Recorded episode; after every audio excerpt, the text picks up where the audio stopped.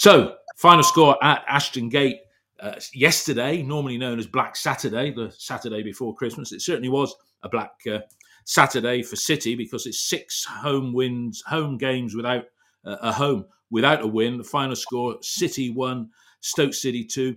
Joining me is uh, my regular contributor uh, Ian. Ian, as per normal, a summary of the game in thirty seconds, please. Last week I said it was a five out of ten performance and a ten out of ten result.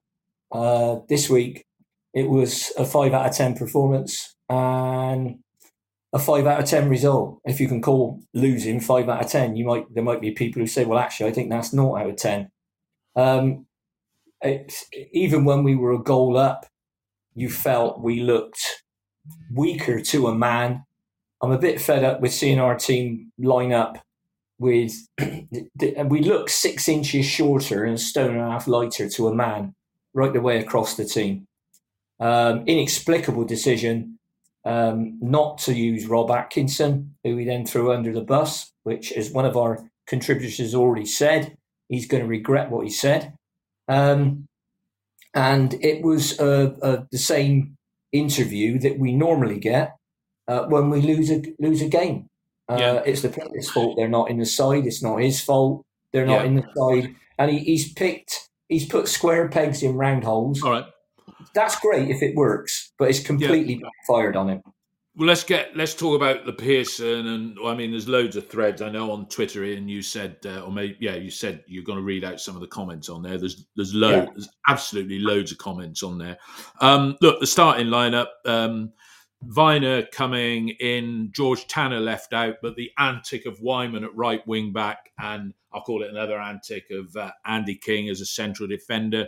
Our ball playing other central defender being uh, Kal Naismith. And I mean, Ian, you don't normally change a winning side, but Zak is a better player than um, Zak is a better player than uh, George Tanner in a in a three. He's he's earned his place in there. But then you'd argue that Atkinson you know, our only threat from set pieces, what is it, three goals this season? He's a better defender than Andy King. So did that lineup surprise you, or maybe not so much the lineup, but the composition of the bench? Well, both. The the lineup surprised me. Um, I, I can't understand for the life of me why Rob Atkinson's not playing. I can remember him having indifferent games. I don't think he's had many stinkers and uh, Pearson could trust him when he, he scored two goals against Preston uh, when we won a home game for a change. Uh, I don't know what what the crowd was yesterday unofficially, but it certainly be not be what was announced. well, it's um, interesting, Ian. I said that before uh, you came on. We, the I heard the crowd announced as 19617, but it looks yeah. it's on the BBC website now uh, as 15617 and I would say it's more like it was fifteen and a half thousand actually in there than nineteen thousand. I think that's what you're alluding to there, wasn't it? Yeah. Yeah, I mean, we had a um, when we went to a dinner. We you weren't at that one, Dave, but we had a talk from the security officer who actually does a very interesting presentation, telling you things that are good to know, like they can evacuate the ground completely in eight minutes, and that's the rule. And that's the reason it's eight minutes, which seems a bit of an odd time, is that's the time it took the stand to completely burn down it Bradford. Right. Uh, but the the interesting thing was the Preston game where the crowd was giving out at seventeen thousand six hundred or something like that, and it was actually eleven eight. Seriously. So, uh, yeah. yeah. So what what is given out is tickets sold. So basically, if everyone bought a ticket and no one turned up, so you've got all your season ticket holders say, "I'll give this one a miss," and the away would, fans they'd still count. They'd still count. It, it would still count. They still give the crowd out at nineteen thousand six hundred. There we go. Anyway, let's delve. Let's delve into the action. It was a pretty flat opening. You know, I was sat there, bloody cold. I mean, it was getting certainly towards the end of the first half. The temperature must have dropped a few degrees, but, but, but, but, but, City did raise their game. I mean, Stoke were oh god, you know, it, it was as somebody said on uh, Radio Bristol, it was a bit like watching paint dry. Certainly, the first half hour or the first twenty five minutes, but City got going. And uh, I've got uh, recollections from the game. Not recollections may vary. Where have we heard that one before? I've got a good shot coming in from uh, Alex Scott that was saved. But Ian, on the half hour mark, that one two between Wells and Weimann, and I've looked at that several times now. That shows what City can do, and you can't say that was Weimann acting as a wing back. That was Weimann playing in the position that maybe he should be uh, playing, and we'll talk about more about that later. But that was a cracking chance to take the lead, wasn't it? Well, it was, and he's, he's hit the post, and no one was following up. Scott's shot. If if that was my keeper, I'd have been disappointed if he didn't save it. Um, and but you're you're picking out highlights, and I would say you could probably do a five minute highlight rule of the uh, uh, highlight video of the good bits that we did. Yeah. Um, and then you could probably do the first 15 minutes were completely error strewn. We couldn't control the ball. We couldn't pass. Unforced errors. Yeah. Unforced errors. We were too slow. Our tempo was down. And I'm afraid it's the same old stuff. As Bristol Delboy says on Twitter, and I quote, Another frustration, Nigel, is how on earth you're still in the job. No progression going backwards and sleepwalking into League One. We have no money. Only option is to change the coaching staff and get more out of the squad. Square peg, pegs, round holes selection yet again. So, yeah. you know, we get criticised on here, uh, me particularly, for being critical. So, uh, Dan Morgan asks, what's going on behind the scenes? Um, uh, sounds like LJ did after most games. Talks the same old well, crap. Somebody, somebody said, somebody said it's sounding a bit like SOD because when he, you go on. Let me finish this one. Uh, Nigel, you pick the team, you train the team. Something isn't right. Once again, we're struggling. If you don't fit the mold, then off you trot. Two years coming up, and still shit. That was from. Uh, we always eat. We always eat cheese. Um, so the, well, it's eighty. It's eighty games now 80. that he's had, and he's lost forty-three of them. And I put that stat yeah. down to Mark Conger. Let's stick with the ma- let's stick with the match action. What match action there was, and I said um, earlier, uh, just in the warm-up, I said I thought, and I put it on Twitter as well when promoting this um, live recording of the podcast. I put uh, amidst everything there were some good individual performances. And I've said about Zak Vyner, I thought Cam Pring did well and I thought Nahki Wells did well. And look, on 33 minutes, we took the lead, and Cam Pring did what Jay Dasilva never does, but he he really dummied he dummied their fullback. He looked as though he was going to lay it back to Scott, and then put in a burst of speed. And Nahki came in. I mean, that's Naki's eighth goal of the season, and you're looking at that that goal, and then I looked at the league table, and I'm thinking, crumbs, we're only four points off the bloody playoffs, you know. But the goal was a good one, wasn't it, Ian? And City just about deserved to be in front at that time, didn't they? Yeah, if you, in that passage of play, in the passage of play around the goal, had we, had we got the second goal, and, and you're into, you know, if your auntie had, you know what, she'd be your uncle. Yeah. Um, that that time, um, you, you looked okay, and you thought we need to get the second one while we're playing better. We need to do that, and and we we could have done it with that. That was fantastic football, the Wells Weimann moment, and it showed we've got players who can play. What I see in the team is a huge lack of football intelligence, and I see that amongst the coaches as well. And they might have had 300 years in professional football between them. I don't care. You've got two small guys, slight guys up front. Okay? Uh, Tommy Conway got beat up yesterday because they kept playing the ball in the air with his back to goal, and the players were coming through him for the back. Now, can I just say the referee was the worst one I've seen this season? Eltringham, yeah, awful, yeah. Geoff Eltringham, awful referee. But I'm um, uh, I, am not going to blame the defeat on his appalling refereeing because he was the same referee for Stoke, and his lack of control of the game. You know, if somebody goes through behind, don't get a booking, don't really get a warning. Somebody yeah. says something to him, he books them. So he is, let, let's put it out there, the referee was absolutely appalling. And I rarely, if people listen to this podcast, they'll know that I very rarely um, listen to um, very rarely criticise referees. In fact, I'm more likely to praise them than criticise them. Um, yeah.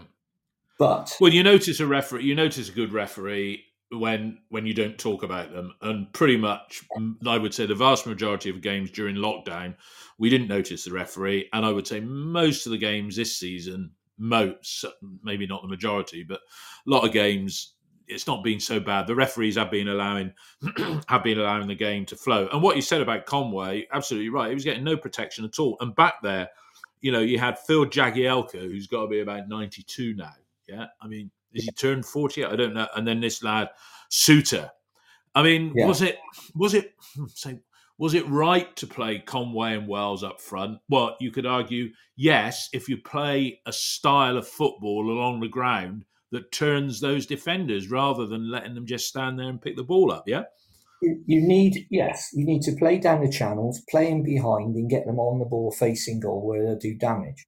Now, if you'd have said to Harry Souttar, who played for Australia in the World Cup, where do you want the ball, Harry? Because you've got Nahki Wells up front and uh, Tommy Conway. Well, can I have it uh, above, about a foot above their head, please? And can you keep doing that for 90 minutes? Mm. All right, please don't please don't put the ball down the channels between me and Jagielka because we're a bit slow, and please don't don't um, play threaded passes like the sort of stuff that Wells and Weimann played to create that opening. Um, so it, it's you know there's some real. I mean you you've got people who I would say criticise for criticising's sake. Um, and then you you get people who are factually accurate in their criticism. I can I can like Mark Carter, I can put up with I can put up with that. You get people who say, "Well, you couldn't do any better," which is stupid. Uh, you get people, "Well, who are you going to pick as manager then?" Well, I'd pick one of the managers that the last eleven teams that have changed their managers have picked. Managers are out there. One thing this club will never be short of, I promise you, is a manager or a head coach. I promise you. Yeah. So one guy, I mean, Ricky Hodge says this morning, feel like MP needs a bit more time. We are all sick of the financial fair play talk, COVID hangover. MP has to do three simple things stop playing players out of position, play his best players when fit, and stop the anti loan view. The loan market's the only way will will improve at present. Now, I think yeah. I think that's a very sensible way of of, of looking at it because no, be, now my yeah, let's stick with it. Let's stick with the. Let's stick with the. Let's try and get through the rest of the game because there's loads of stuff to talk. and there's a very good post on OTIB I want to bring out as well by somebody called Harry. I don't know if you're one of the listeners on here, Harry, but uh, talking about the goal and talking about loan players. I mean, I, I was I, I, I missed their equalising goal because I was putting a tweet and saying just about deserved to be in front. And again, I've watched that a few times, as you said, Ian Souttar, long ball out of defence King and Campbell hits Campbell on the back, drops to Man City Loney Delap. I got a feeling that might have been his eighth goal of the season as well. But as um, I think Richard Forrester said on uh, Bristol Live this morning, on uh, I read it from Twitter. You know that ball that uh, King just got in all sorts, body position was all wrong. That ball is headed away by uh, Atkinson, and um, you know, it, it, it was a bad a bad goal and a bad time to concede it because you're going at half time. It's a totally different scenario, isn't it, Ian? Yeah, it is. I mean, had Weimann scored and uh, had Andy Weimann scored and had uh, they not got that equaliser, we'd have been in a great place. But we, you know, we weren't. Um, uh, another comment, Twitter, uh, Rich Stevens, lacking any fight or gumption. Very poor all round and don't take us for fools, Nige. This is the same old, same old, bullied by a big physical side again at home yeah. and offered very little opposition. And please play players in their bloody positions. King isn't the centre back. Now, it's not, it, there are something like 60 replies to that. Um, to, to that po- that in- Nigel Pearson interview, Andy Saunders, you just hear him on Radio Bristol. What WTAF? We all know what that means. Just go, please, just go now. You are, are making me lose all interest in everything Bristol City. Please just go. Yeah. And, and that but Ian, the counter to that, the, count, the counter to that, right? Because, you know, all these comments that you're reading out are the sort of comments that we get pilloried for on here sometimes by certain people. You know who you are. um, you know, because we're being negative. And these, you know, anybody that says that, look at the league table, right? And had we won, we'd have been four points off the playoff. There's half a season to go, right? You know, and uh, we've got a transfer window coming up as well. There's lots that can there's lots that can be done. Let's just wrap up on the game if we can. Sorry, because everything you've said with the contents of what people have said on Twitter is relevant. But the knee jerkers are out there, and they'd be saying that you know if it was any manager in charge, yeah. But I think Pearson's not helping himself, and that's what we want to talk about when we finish doing the game. But look, the second half, Ian Stoke came out. They, you've said about players being bigger than us. I mean, our players, you know, we don't look on it sometimes. And you know, James was anonymous yesterday. James was anonymous yesterday, and I think I read somebody's somebody who's tactically more adept than I am was saying that with Matty James they played him. He had a man marker on him. I don't know who that was. Williams, the the the, the Williams that we thought we were signing. Uh, you know, and we waited basically two and a half years to get a run in the side. Yes, he got battered and clattered yesterday, and probably was injured. But you know, he didn't offer much. And Scott, right? He's another one of our stars that that shot apart and a couple of other things he disappeared, right? And if you'd have said at the start of the season we'd have had a midfielder, Joe Williams, Alex Scott, and Matty James, everybody would have said, well, on paper, that looks good. Anyway, that's that's by the by. The goal that proved the uh, decisive goal, um, is it Tyrese Campbell? I think it was, beats Naismith, puts a ball into the middle. King stubs it. It rolls in front of James. He doesn't close Brown down quick enough. And that's uh, that's 2 1. I mean, bad goal to concede, bad defending. I mean, was it unlucky that you know King stubbed his foot? It looked like, and then and then um, James couldn't get it away. Your thoughts on what proved to be the winning goal? Uh, it was bad goal, and we had plenty of opportunities to clear the ball, as, we did with the first goal.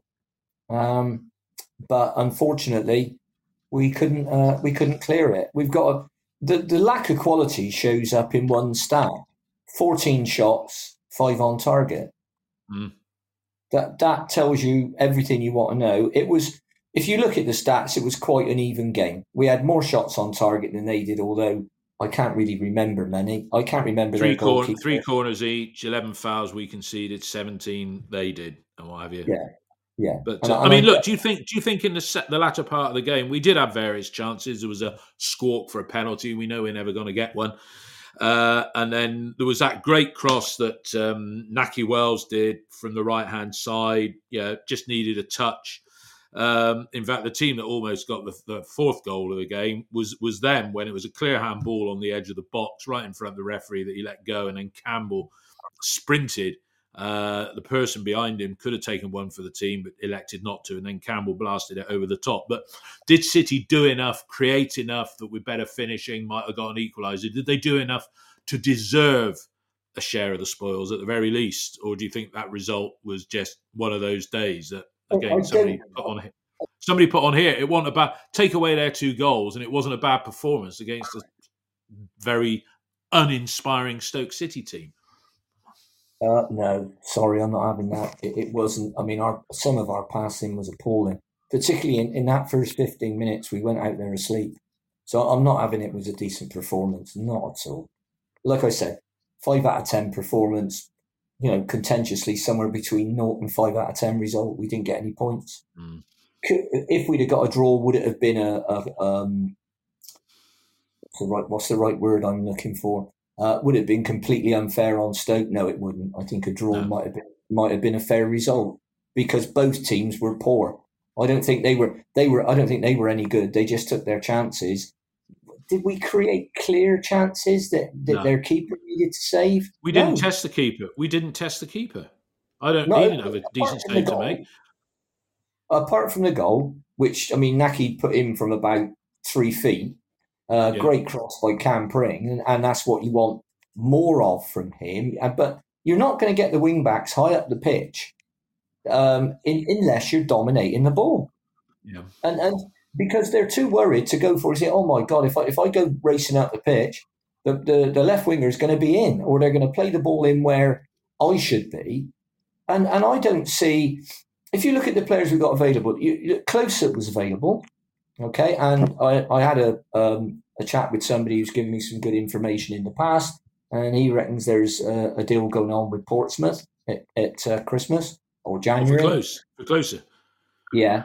Um, hmm. That maybe it's like all things you hear, maybe right, maybe wrong, but there's certain people I'd listen to and certain people I wouldn't, and he's one of the ones I would. Um, so you've got um, the uh, sorry, I've lost my thread there going on to that. What were we That's all right? Ian. Don't worry. Listen, don't worry. Look, all I was going to say is Alex Neil is a bit of a see you next Tuesday. I mean, he certainly knows how to do us over because he's done it twice this season. And he always uh, seemed to uh, have the upper hand when he was at um, Preston uh, as well. Anyway, we all trudged away from the ground in the freezing cold. It was bloody cold. I mean, I think I left in the uh, third uh, minute of uh, added time added on. You know, I was waiting to hear that distant cheer as we maybe got an equaliser, as you do, but it was really cold. Um, and then we get to the press conference. Before we do that, before we talk about the press conference um, and what he said, because this is the biggest bone of contention, um, I'll just pick. What did you think of Naismith yesterday, Ian? Let's look at some individual performances. I think I think he's got to be in midfield. Sorry, he's yeah, not. I'm, I'm, I'm beginning to come round to that way of of thinking. Um, depend. I suppose the answer is it depends who you've got fit. But I, I think I mean I mean James in a you know possibly switch to a, a four two three one or a four five one when you're defending. But I mean I mean James as two holding players, yeah, particularly, yeah, particularly away from home, might work. Um, I don't think he had a great game yesterday. I, I don't think he was awful. But um, no, I don't. But there was all this tippy tapping around, wasn't there? I mean, we were doing triangulation no at the back. There's no one to give the ball, Dave. That's the no. problem. It's all right saying play out from the back. You will have somebody to play the ball to, and our midfield are, you know, if you go through it all, there's just no pace there. No. And yes, but do you extend had... that? Do you extend that criticism to Alex Scott as well? Then. Yes, yeah, I, I don't think for a player of his undoubted ability, nobody's saying the kid can't play football.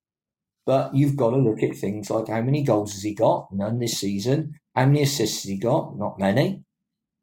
And and you've got to say, right, okay, what's he doing? Does does he need when you're playing as as we were with West Brom in the Millwall game? You're playing games in three or four days. Will he will he need a break? And perhaps you play the, the midfield three, but you, you put Weimann in there. We've got to get Weimann back up the pitch because yeah. you've got a guy that's got 14 goals in 20 odd, uh, 20 odd goals and 14 assists, and he's playing right wing back. Now that yeah. is just that's that's just a manager having a temper tantrum, it, especially when he's got two wing backs on the bench, Sykes and Tanner. He's, there's yeah. two there. Well, he could play. What he did, he sort of did. He did push Weimann up with the quarter of the game to go, but then he took off. Con- he said it was difficult with the subs. Take off Conway or Wells. Yeah, bought Semenyo on with half an hour ago for Tommy, and Tommy had been battered, so that made sense. So you put Semenyo down the middle, putting pressure under Jagielka, you know, and play the ball in the channels. But Semenyo, you know, he, he does not look like a World Cup player one iota at the moment. But then with 10 minutes to go, and actually 17 minutes to go, if you take the five minutes injury time, he takes off Naismith and puts Chris Martin on, and then pushes um, Semenyo out on the right. And Chris Martin, you know, milk turns quicker than him when he's running through the middle, doesn't it? Yeah, you know, from well, that uh, perspective. So bad substitutions again, wasn't it? Yeah. Well, well, Chris is an ineffective sub, so I don't see any point in having. He is now. He is now. I don't see any point in having Chris Martin on the bench. Uh, so that's something else I'd change. Um, when you could give Seb Palmer Houlden, a youngster who can't be any less effective than Chris Martin's been in the matches he's come on this season, you'd agree with that, Ian, wouldn't you? And yeah, Seb Palmer Houlden being the only lump that we've got there in the whole club at the more, moment. Well, hang on, he's a lot more than a lump. He's a good footballer. Uh, and he knows, I, I, that's that, unfair. Tall player. Yeah, he's a, he's, a, yeah. he's, you know, he's a big lad. Um, and uh, he knows where the back of the net is. Um, and he can run. And and this is you know we've made this big thing about the, the one criticism I'd have the, I'd have of, of the club overall is how pleased it is with itself. We we listened to Richard Gould um, speaking, and he was full of the academy and the women's HPC, football. women's football. The club seems delighted with itself, and we're in danger of going down. Now, whatever else happens, if the men's first team is doing brilliantly, um, the club's doing brilliantly. Everything's going well. Everything's going well, right? Yeah. We were top of the championship. No one would be criticising Nigel Pearson. In fact, the reverse. Um, and uh, if we were, I mean, when we don't need to be top, let's just say we were where I don't know QPR, Preston, Preston are something like that. You know, you you look up there, you've got Preston, who haven't got any money. You've got Birmingham, who haven't got an owner, and they're still trying to find it. And they are Preston, Birmingham, Millwall are seventh, eighth, and ninth. Yeah. All right. Now I discount clubs with parachute payments. Right. Yeah. So as it stands, the top six, five of them, no, sorry, four of them have got parachute payments. But Blackburn haven't spent a fortune. Right? They're no, they don't draw any matches, do they? Because what's their record now? Thirteen wins, no draws, ten defeats. Yeah, so which was us a few years ago because we had this problem drawing. But Ian, again, fine margins, trying to take a balanced view. You know, you just mentioned there uh, Millwall, Preston, and Birmingham. Yeah, well, they're seventh, eighth, and ninth. Yeah, if we'd yeah. have if we'd have won yesterday, if if if if if yeah, but we'd have been within a point of them. So it just shows how close this division is. But equally, then, it shows that this season, a team is likely to go down with 50 something or 59, 49 to 53 points. A team could get relegated. And we're at the mm halfway stage of the season now. Yeah.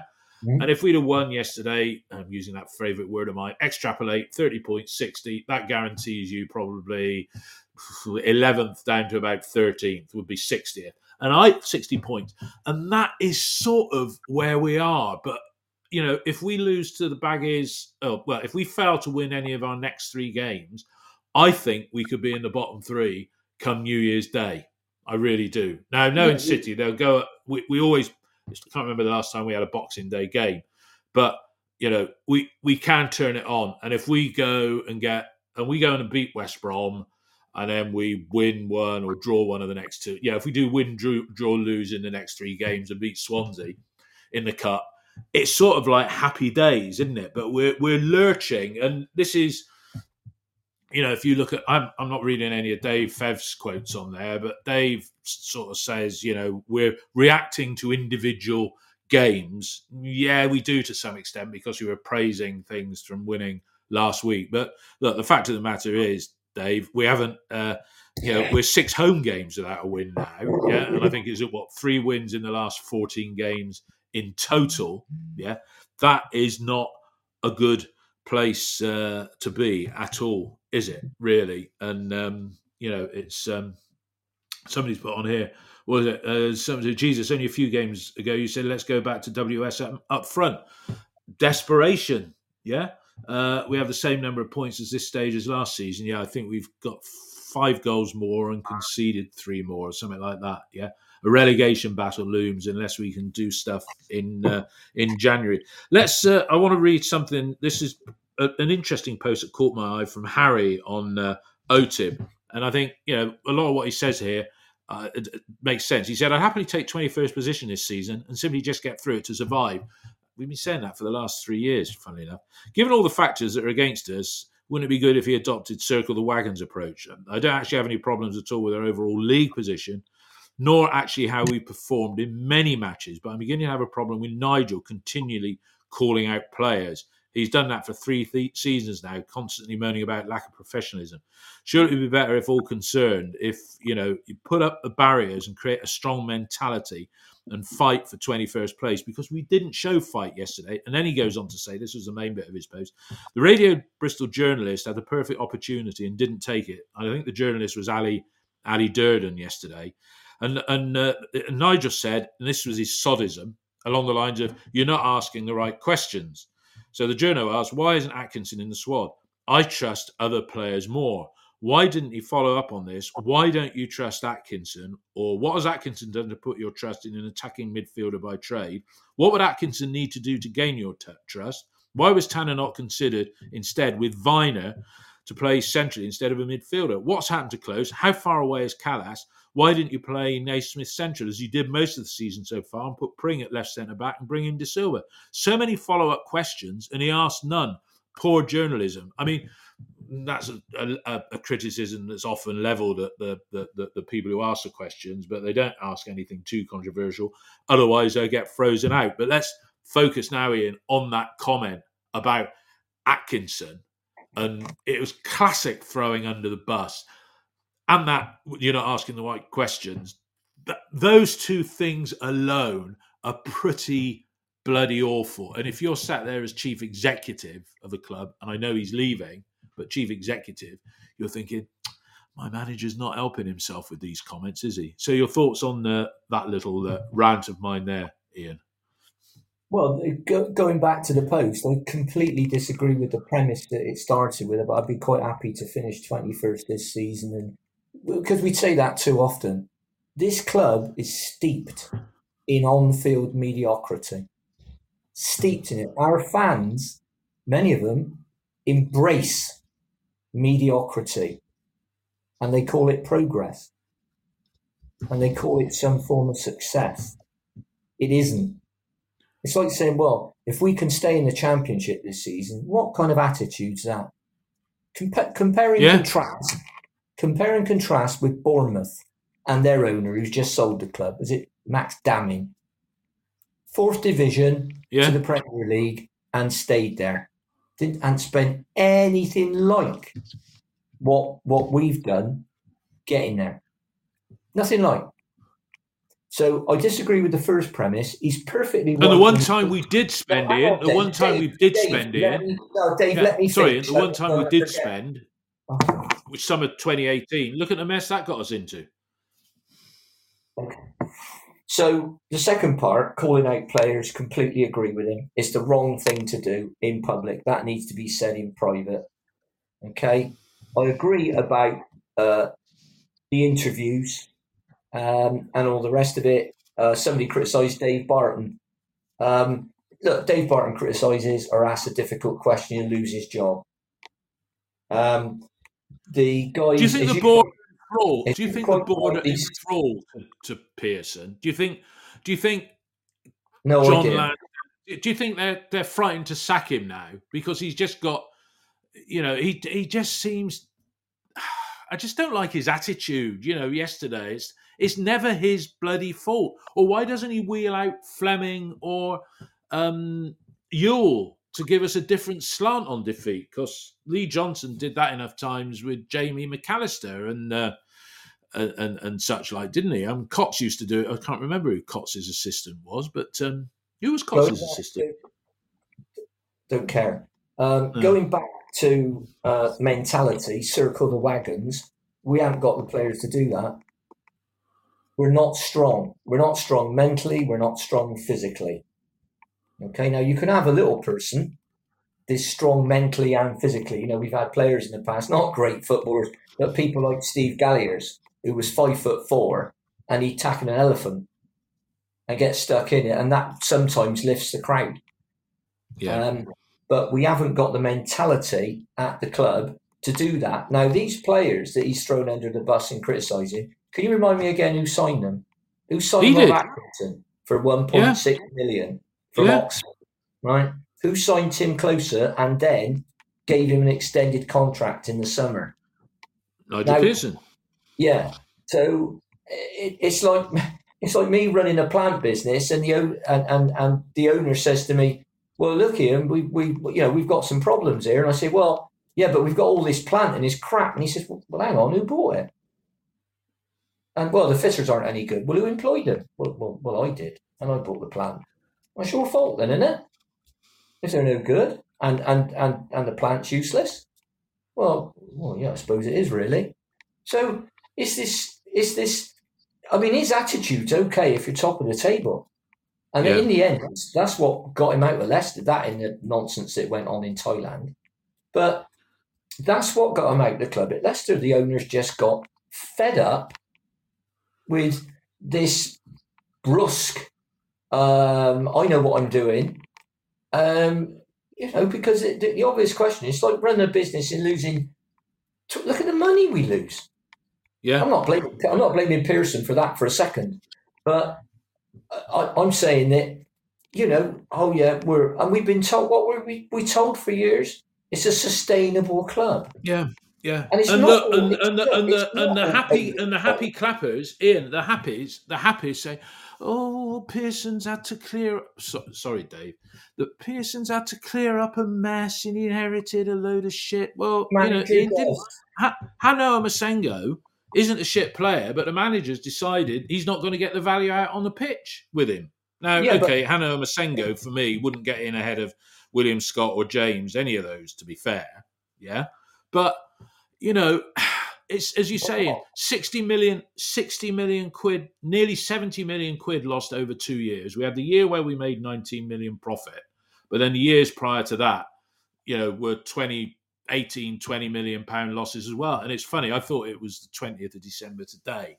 Yeah. And I was going to say five years on from Man United. But I watched that last night, uh, the two and a half minute highlight of Man United, which is five years ago come Tuesday even though it was on a Wednesday, but that's by the by.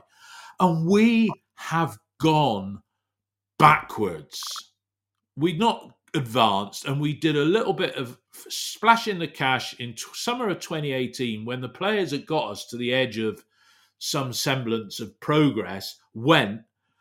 We bought, we replaced them with better players. Yeah, Adam Webster came in. Obviously, I would say a better defender than uh, Aden Flint, you know, and on paper you'd think Jay Dasilva was no worse than uh, than Joe Bryan, but you know, it's just it's quite depressing the last five years, Ian, isn't it? On every level, because you know we're we're we are in danger of going down unless we pull something out of the bag, aren't we? Well, we are. I mean, if if we are on course, if you want to call it that, to get fifty four points. Now, 54 points would probably, even this season, keep us up. And as I've said quite a few times, it's uh, this season would have been our best chance of getting promoted because the division is so tight and the teams in it are so poor. Yeah. Uh, compared to other seasons when you know you've had a couple of outstanding teams who've run away with it, you've got a huge number. This this is not um, a great level this season. No. And we saw that yesterday. and We saw it last week. So I don't want to hear uh, it's a difficult league because the teams are bang average, most of them.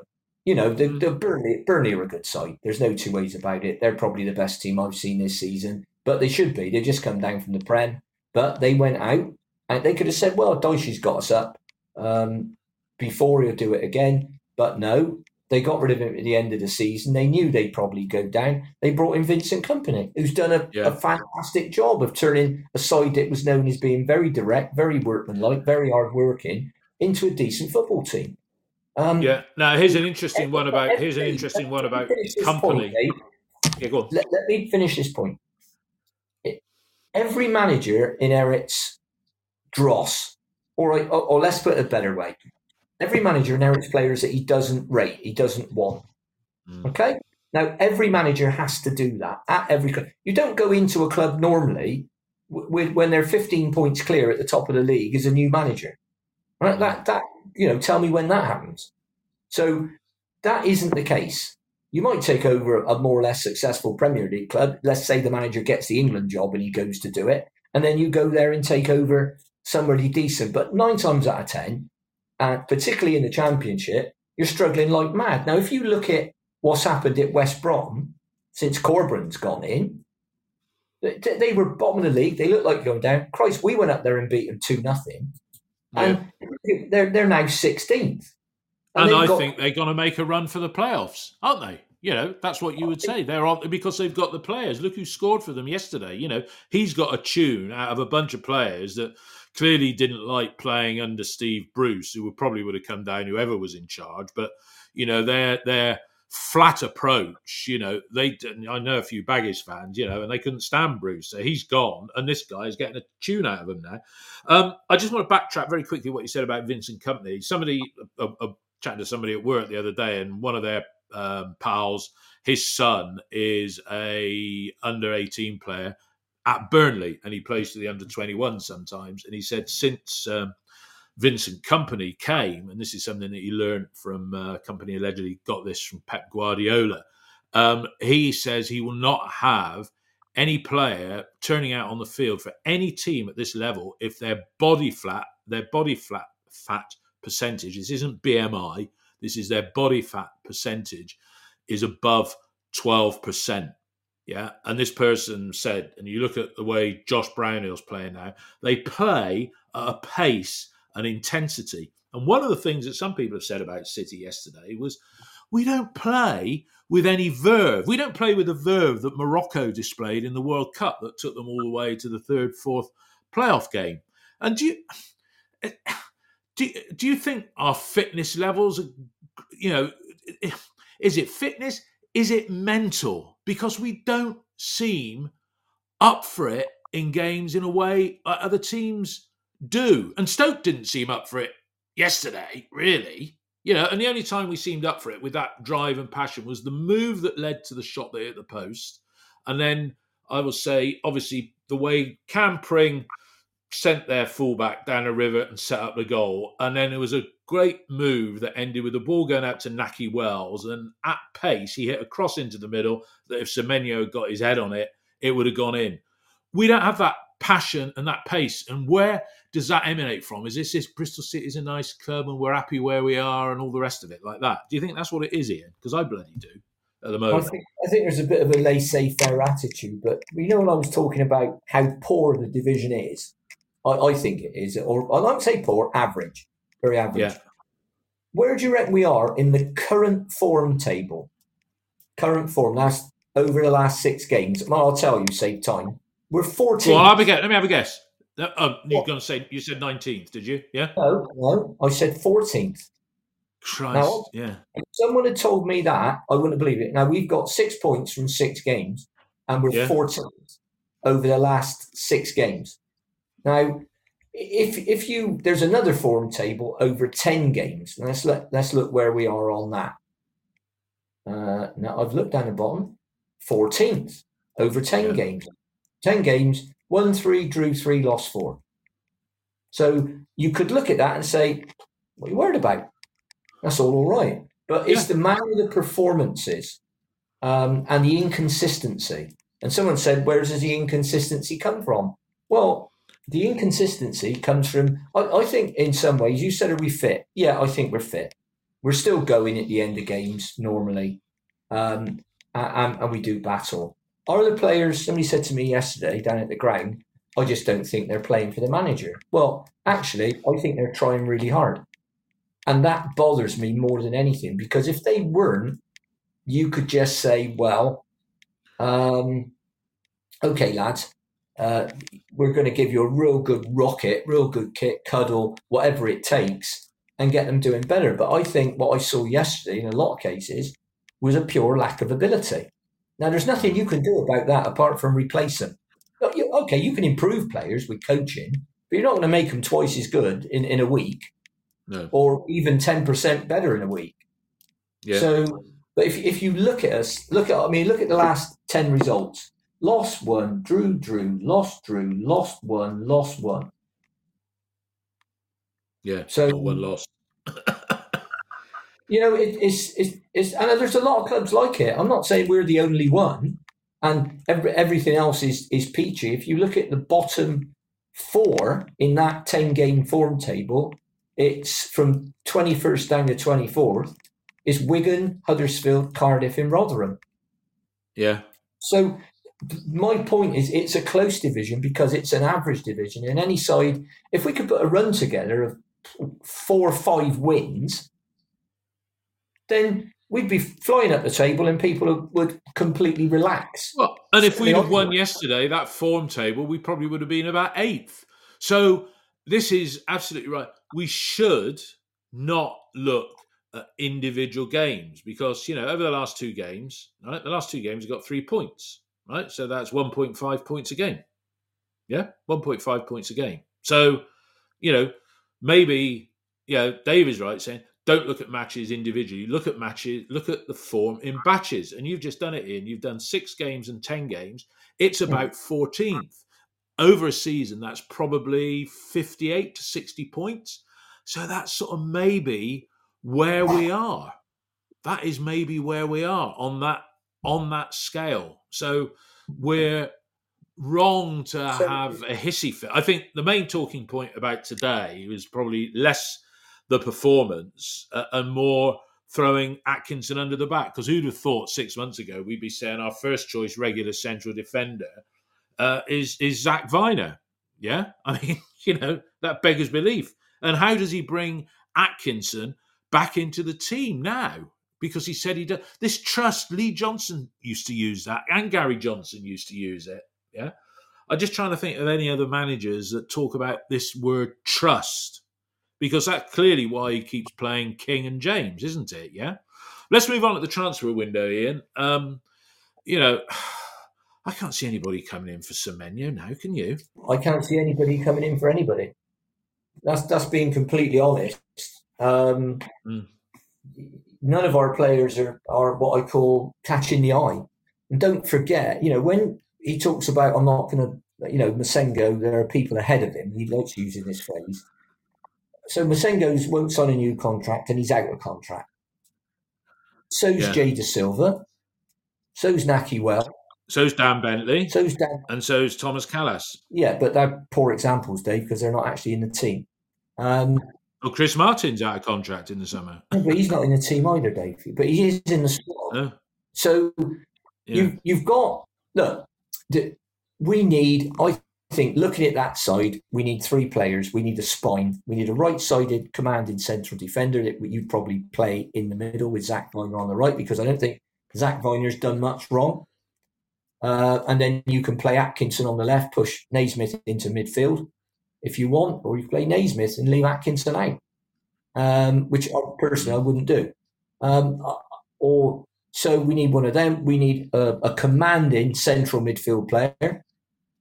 Uh, and I don't care if they're loans. I don't care if we buy them out of contract. Don't care, but they've got to be those. And and we need uh, an upgrade on Chris Martin as a back to goal number nine. If we're going to keep punting it long, and we did yesterday for almost 90 minutes. And we and it's yeah. just we didn't have the quality. We put in a couple of decent crosses yesterday, which is surprising because but you look at the week before, all four goals in that game, Rotherham's goal and our three, were all from crosses. So that's one area where we can really up our game and we put into Cam Pring's for Nahki's goal. Nahki's cross that someone should have got in the box and turned in, but they didn't. Uh, is that, that because there's a there will be less people down there pretty soon. Well, there was yesterday. I know, and I know the game was on the red button, but there will be less people down there fairly soon because people are just sick and tired of it. But those are the three players we need. Now, if you're saying to me, well, how do we get them? I would think, well, we're going to have to trade or loan. So players like fringe players, so Chris Martin, uh, players like that, they if you can get them out, even if it's only on loan, uh, until their contract expires at the end of the season and bring somebody else in on loan, that's absolutely fine. Um, if yeah. we can find, we're apparently, according to Kieran Maguire, uh, we're about 12 million inside financial fair play. So if Mr. Lansdown could get the checkbook out and spend a, a couple of million, uh, that would be very, very welcome. Even if it, that was only paying the wages of loan signings to, to yeah. come into the club. I think and then Ian, sorry you say that, but again, a question that I posed on Twitter last night, bearing in mind that he's just thrown a player under the bus that he paid handsomely for 18 months ago, 1.6 million in the middle of the pandemic, was a lot of money for a player who barely had two seasons at Oxford. That's a lot of money. Do you trust Tinnion? Well, it is Tinnion now, isn't it, on player recruitment? But do you trust the manager's judgment in making best use of any money that happens to come his way. I, I trust Brian. He talked about sorry, just before you say that, and he has talked in the press this week. Uh, Richard Forrester ran a piece about the so-called maverick players, like he had a Jamie Vardy and somebody else at, at uh, Leicester. You know, do you see do you see him going out and signing players that can make a difference and decent players if he has any money? Nigel Nigel Pearson, I've got based on the signings he's made already. I've got very little faith in. So if you want to mark out a ten, it'd be a three or a four. Brian Tinnion, um, based on listening to him and what he says, I think would probably be a seven. But we haven't seen what he can do yet, so it would be a seven. It wouldn't be any higher. Um, so I've got more faith uh, in Nigel, uh, in in, in um, Brian Tinnion, uh, just purely in terms of, of Pearson's record. You know, we don't want any more Danny Simpsons, um, you know, accidents waiting to happen, which is, and I'm a big Nathan Baker fan, but it wasn't uh, completely unpredictable that he would uh, spend a lot of time injured, was it? And in the end, no. poor lad, no. poor lads had to pack up. But um, there, there's so much more criticism now. I would I would say that previously, Twitter, for example, was a 50-50 place where you had 50% sticking up for Pearson uh, and you had 50% uh, criticising him. I would say it's more like 90-10 now. And, yeah. and, the people that are sticking up for him are, in some cases, damning him with faint praise. So back to the transfer window, I, unless something happens that I don't think will happen, i.e., we sell a player for decent money, um, I don't think um, that there'll be much movement in or out. We might get a, a loan or two, but I, I can't see it. But he doesn't like loans, all, does he? That can all. Well, he's going to have to like them, isn't he? And that's something else. Who's going to tell him that? Who's going to tell him that? Well, well, that's what the board are for. That's what a chief exec's for. That's what. Yeah, but the board. I mean, the board are conspicuous by their absence and lack of comment here, aren't they? Well, they are. I mean, you don't want.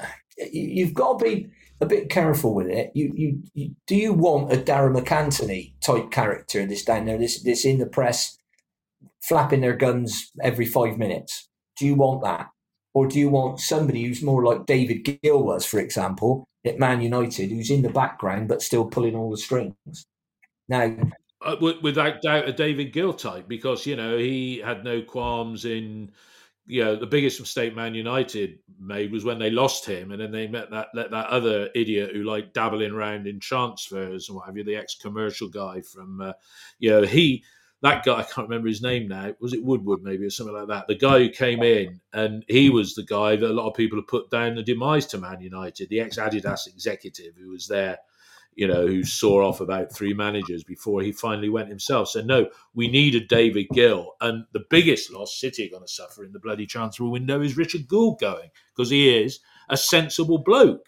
But I, I, can you imagine John? Well, John Lansdown did it last season, didn't he? Yeah, I expect to be a better position than we were in, and he quickly got slapped down by the manager. But look, let me pose this question to you here. Right, a so, manager in Pearson's position shouldn't be able to slap anybody down above him. To use your yeah, but he is.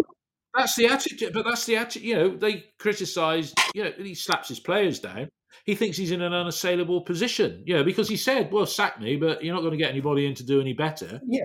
Oh, okay. well, let's call you bluff on that. But hang on. But let me ask you this question. Ian, sorry, Ian. Let me ask you this question. Right, we got three games coming up. Let's say we lose to West Brom, get a draw at Millwall, highly unlikely on a cold Thursday night down in southeast London, and then lose to Coventry, which you know they were three 0 up but got pegged back to three 0 yesterday. So we get one point from the next three games, and we go out to Swansea in the FA Cup uh, fortnight today. Yeah, because that's when it is, isn't it? Yeah, fortnight. Is it fortnight today? I, do you know what? Three weeks today. I, I, don't even know, and I, I, I much less care. That's that's how. No, but three weeks today. Three weeks today, we've picked up one point from three league games, and we've gone out to uh, Swansea in the cup. Yeah, and then we are the second week into the window. Yeah, so our league position and fan engagement excitement level because a cup run always does perk everybody up. Who remembers 73 74 i know you do ian when alan dicks was struggling and the cup run when we beat uh, what was it hereford hull leeds and then lost to liverpool in the uh, in the quarterfinals. You know that kept dixie in a job that time right? But in three weeks today or come three o'clock three weeks today we could be in the bottom three and out of the cup. Yeah? Um and we just carry on because things will get things are going to turn around. Yeah, because then we'd have what would we have? We'd have twenty games left to get twenty four points because that's what we'd need to get fifty two if we draw one of the next three only. Yeah. Do you think that might precipitate change? That's the question, or not? Well, your question overall is what will what will precipitate change, and unless we yes. start getting battered let's say we lost all those games 4 0 or 5 0, then I think. Well, that's not going to happen. That won't oh, happen. Hang on. Then you're asking me what would precipitate change in a roundabout way. That would. That would. So Steve Lansdown will then have to act. And it is a case of him being forced to act because I don't think but for a minute that, that John would. I just can't see John Lansdown in a room with Nigel Pearson sorry, Nigel, but you're losing your job. It's not going well. I just, I just don't see that conversation. I mean, so, so I had to read this. I'll, I'll, read this one out, and I won't do another one. But a guy called Rich Caburn on Twitter has said, "Nigel becoming a deranged Howard Wilkinson." yeah, sure. Carrot on a long stick. But I mean, I, have forgotten all about Harold Wilkinson because he, used to do that thing with the mad eyes, didn't he? You know, and Brian Norton was another one where he'd be interviewed and his eyes would be like like a homicidal maniac. You know, I don't think I've got mad screaming eyes, do you? Um, but no, I, I, I can't see it. I, I think they'd let him take us down. Unless things got got the way I just described, and I won't say it again, um, I, could, I could, he, they, he will take us down. They would let him take us down. Um, and yeah. that, as I've, as I've said plenty of times on this podcast, and I, am saying it um, when I was having a, a, a discussion at the, at the, dinner the other day, uh, that would be a real put us in the same position. Financially, desi- Ian, financially, oh, as bad as having another pandemic, yes. really. Well, it, it, would destroy us financially. Yeah, you know, you you. But you know, Bournemouth went all the way down to the bottom of League Two, League Four back in the day, or League Three back in the day. Yeah, and they came back. Yeah, but they, they so, Bournemouth. You know, we've had eight Dave, seasons. we've had eight seasons. Bournemouth were down there to start with, Dave. You know, we we've been there. Yeah, they were. No, they never. Yeah, they. You're right. They never were out of the bottom uh, two divisions, were they? We played them a few times in. Yeah, don't don't don't forget our slalom from the, the. We didn't go from bottom bottom to top. We went from top division to bottom in consecutive seasons. Yeah, and and that is, you know, that that's what I remember. That's what people remember. Um, and please God, that don't happen again because we genuinely cannot afford to go down. We can't no. because in terms of what would that do to season ticket sales? What would it do to ticket sales altogether? You're not going to get the away followings coming to Ashton Gate uh, unless you're playing the bigger sides in that division who will probably be going up this season. You know, look at the sides. If you think this season is difficult, look at the sides that are probably coming up from League One and look at the ones that are probably coming down from the Premier League. Oh, I know. And next season's going to be way, way, way more difficult. And it's one of the biggest resets we've had to do in the history of Bristol City Football Club. It's, yeah. You know, we've we've got okay. There's two players there that you would think we'd exercise if we haven't already exercised the options that that we will have.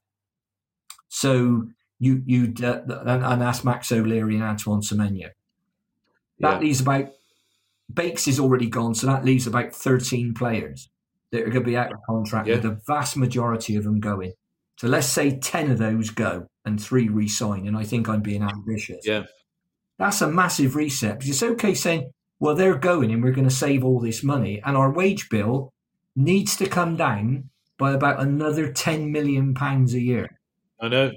So that that's the situation we're in.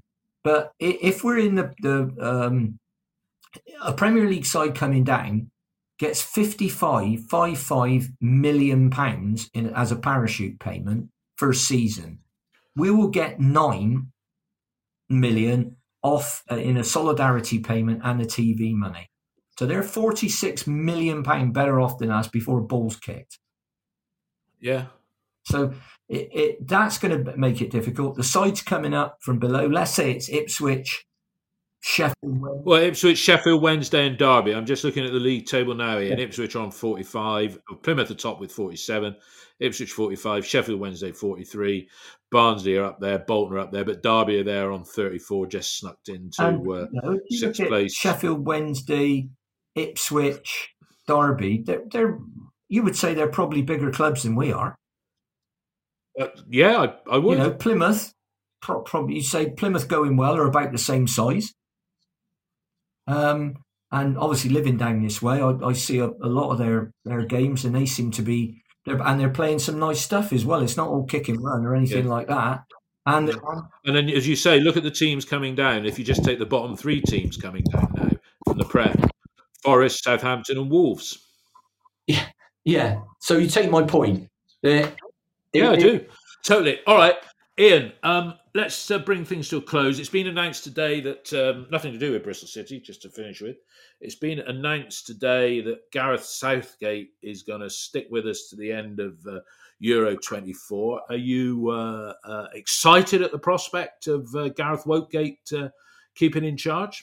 Um, it's one of the. Somebody asked me the other day, and I said, "Well, normally I'll, I'll have I'll have an opinion um, on uh, I'll have a, I'll have, I'll have an opinion on most things. I'll have, I'll have opinion on but, most things, but in terms of Gareth Southgate, um, I, I I couldn't make up my mind that if he'd have, if he'd have said right, I'm going, I wouldn't have thought oh great, or I wouldn't have thought oh god. Do you know what I mean? It was one of those I was real 50-50 on it because if you look at his record as as as what he's done, so he's got us to a semi-final, a final, and then a quarter-final. And yeah. to use that well-worn phrase, we're about we're about where we are. That's where we are yeah. as as a country in the race. I don't take any notice of things like that Nations League because that's a Mickey Mouse competition. I put the under under twenty yeah. ones in that, uh, but I and I don't it's an unnecessary competition as well. But in terms of the world, the ones that count, the World Cup and the Euros, you, you can't really criticise too much. All right, he hasn't won one, but hey, that's not unusual. Terry Venables didn't win one, should have done probably. Bobby Robson didn't win one. Um, Could have done. And the only guy that did win one was Sir Alf Ramsey. So it's not, you know, we go into this thing, we start, well, we expect to do it. And I said at the time, I thought if we beat France that we'd have gone, all, have the gone all the way. And, and yeah. based on the second half, we should have beat France. Yeah, yeah, and you'd have backed us with our greater experience probably to have beat Morocco. So we'd have been talking about an England Argentina final, which even if we'd have got there and lost it, you know, is it going to be Messi's final? And most of you are going to be listening to this after uh, uh, the event, and uh, you know, I'm I am rooting I am rooting for uh, Messi's team because I think it'd be a fine uh, cap to his career, and he hasn't courted the controversy that uh, Cristiano has. You know, who um, seems to be using uh, Piers Morgan as his uh, PR advisor, judging by uh, his tantrums of late, spoiling a career. Anyway, um, Ian, thank you for your contribution. Thanks to everybody that's listening. Record. Uh, for a few months, possibly a record live audience in total for this season uh, so far, which doesn't surprise me. It's a shame, really, that you know people want to hear us more after a defeat than uh, after a victory. As I say, this week sees uh, the fifth anniversary of the game against Man United, and that was uh, that was the big. You know, we had such high hopes then. You know, it was you know beating Forest. It was on Boxing Day, and, and as somebody said on the feed on the broadcast today, Wolves at home, and it's really bar a few little glimmers it's all gone downhill since then. So uh, we on Forever Bristol City podcast wish everybody a Merry Christmas. Our match review of the West Brom game will probably do it the day after Boxing Day if we're available and what have you. Uh, we'll certainly do a review of the uh, Luton game. May even do that on the night of the game because that's an evening kickoff. But uh, uh, Ian, you're ready for Christmas yourself? Yes. Yeah, I think it's going to be it's, it's going to be a quiet one. Um, I, I, think I'll, I'll do the Boxing Day game on the red button or something. I'm not really looking forward to uh, going to Ashton Gate because I think that's going to be a very tough game against West Brom. Yeah, I think. Uh, I, I, I, you know, I, hopefully it's well attended, and please God we win. But um, you know, uh, but a Merry Christmas to everybody. Thanks for listening. So we're not just talking to ourselves, and a very, very, very, very happy New Year. Yeah, Merry Christmas, everybody. Thanks a lot for listening, and we'll be back uh, after the West Brom game, after the Luton game, after the Coventry game, and. Uh, uh, where's, where's Luton game coming to? we'll be back after the Millwall, Millwall game, game, and after the Coventry game. Yeah. All right. And uh, we won't be going to them. We'll be watching them. But there we go. All the best, everybody. Merry yeah, Christmas. God bless everybody. Bye bye.